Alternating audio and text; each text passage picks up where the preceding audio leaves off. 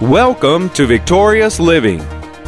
Paul, he speaks of fullness in reference to the length and the breadth and the depth and the height of God's love as of a strong, imposing spiritual edifice, as well as filled with the presence, power, and the grace and graces of God. Now that's what he's talking about. He's talking about what's on the inside, which is content. Welcome to Victorious Living with Pastor Charles Cowan. Thank you for joining us today as Pastor Cowan shares with us part two of his series, What is the Content of Your Heart? We invite you to stay tuned to today's program. If you can't, we invite you to visit our website at victoriousliving.org. There you'll find other audio and video resources to help you in your Christian walk. And now, here's Pastor Cowan as he shares what is the content of your heart? And talking about intent versus content. You know, all of all of you that have a job that you have to leave the house every morning, you get up with the intention of going to work, but there is something required uh, in preparation before you go out of the house and get to work. So you're, you get up with an intention. You may not always enjoy getting up and going. I know I never did. but uh, with intention, you can have an intention, but until something else is added to that, your intentions will remain intentions. They may be good intentions, but they, they will remain in that state of just good intentions. Well, I, I intended to do that. Well, I meant to do that. Uh, well, you know, something happened and I couldn't. You know, a lot of things get in the way of our intent or our intentions. Uh, unusual things sometimes, emergencies sometimes come up, and sometimes it's just uh, how we feel gets in the way. Amen. So we're going to look at it again tonight, and we're going to start in the in Ephesians chapter three here when we get down there to it just in a moment. But intent can be described or defined as an act or instance of determining mentally upon some actions or an impelling urge to go forward with a motive to achieve results. That's intent, intention. It, it, it can be best described as an act or an instance of determining mentally upon some action or an impelling urge to go forward with a motive to achieve results in our life. So all of us have intentions, you know.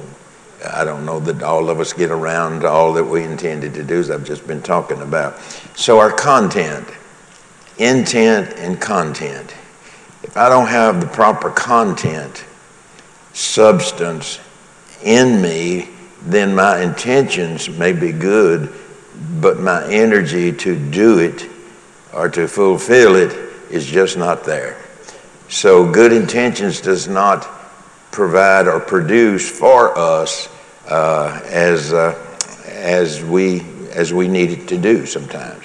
So, Paul, in his writings in the Ephesian letter, uh, in the third chapter, the 19th verse, and to know the love of Christ, which passes knowledge, that you might be filled with all of the fullness of God. Now, that is a strong statement that you might be filled with all of the fullness of God. But now you, have to understand what he's talking about that you are filled, we are filled with all of the good qualities of God because we have His Spirit, His life on the inside of us. We're not God, but we are God's children. And so Paul is addressing the, the Ephesian church. And uh, if you'll notice throughout the book of Ephesians, he, he continually addresses himself to the Christians there at Corinth. And it's, it's not, he's not giving, you know, a lot of, uh, what, what's a good word? He's not giving any corrective. He's just telling them how much God loves them. And so he comes here in that third uh, chapter 3, verse 19. And he said, and to know. Now, when he used the word to, to know or the word know, he's talking about and to experience.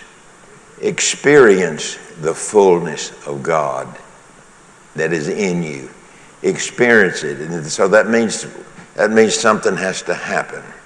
That means that what's on the inside, which is God, is the Holy Spirit, has all the qualities of God in it, that then must be put on the outside in order for uh, it really to do what it's designed to do in the, in the believer.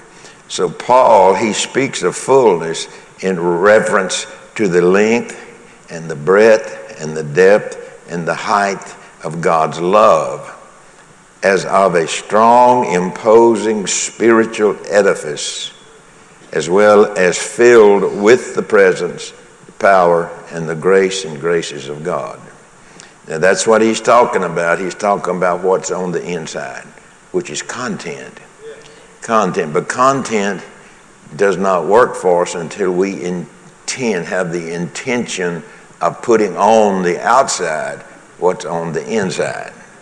And so uh, one writer called it decorating our outward man with what the inward man is composed of, which is God, decorated.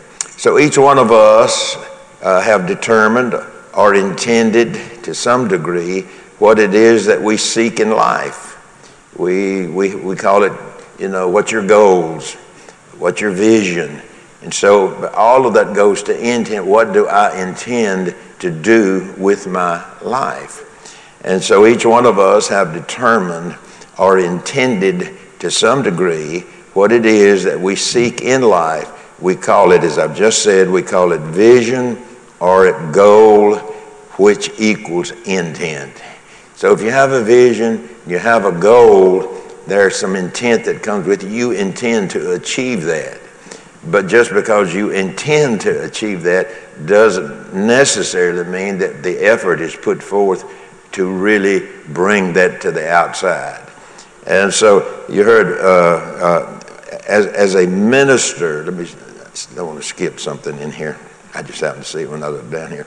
As ministers of the Word of God, we can spend uh, much time focusing on what we're going to minister to the people. I remember Brother Hagin t- uh, saying to us in, in the years gone by, he said, Don't forget about doing feeding yourself. Don't forget about taking care of yourself, your spiritual life. Because, uh, you know, a lot of times preachers and people who teach the scriptures are sinking from one, one sermon to the next. And so sometimes, you know, they are working on it uh, while they're listening to someone else preach. Okay, we'll move on. So we may even focus on how well we do what we do. And a lot of preachers do. They focus on how well, you know, because you want to do what you what you do, you want to do it well, you want to do it good. So the focus goes there uh, how well am I doing? Did I do well? Did the people receive? You know, got all these this stuff going on in your mind. So we may even focus on how well we do what we do. And so, a little a little story that I read along with that said that a young preacher looked up from his reading and he inquired of his wife, "How many great preachers do you think there are?" She answered, I don't know, but there is one less than you think.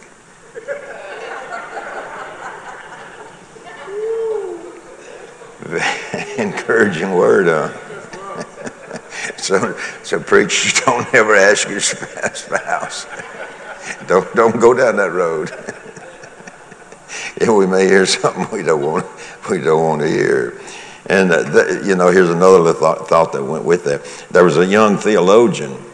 Now, I don't, I don't know where this come from. I read it. There was a young uh, theologian named Twiddle and uh, who refused to accept his degree. And uh, he was, uh, had, had uh, they were pursuing or having him, encouraging him to pursue degree to get his doctorate. There was this young theologian named Twiddle who refused to accept his degree. He said it's bad enough being Twiddle without being Twiddle Dee Dee.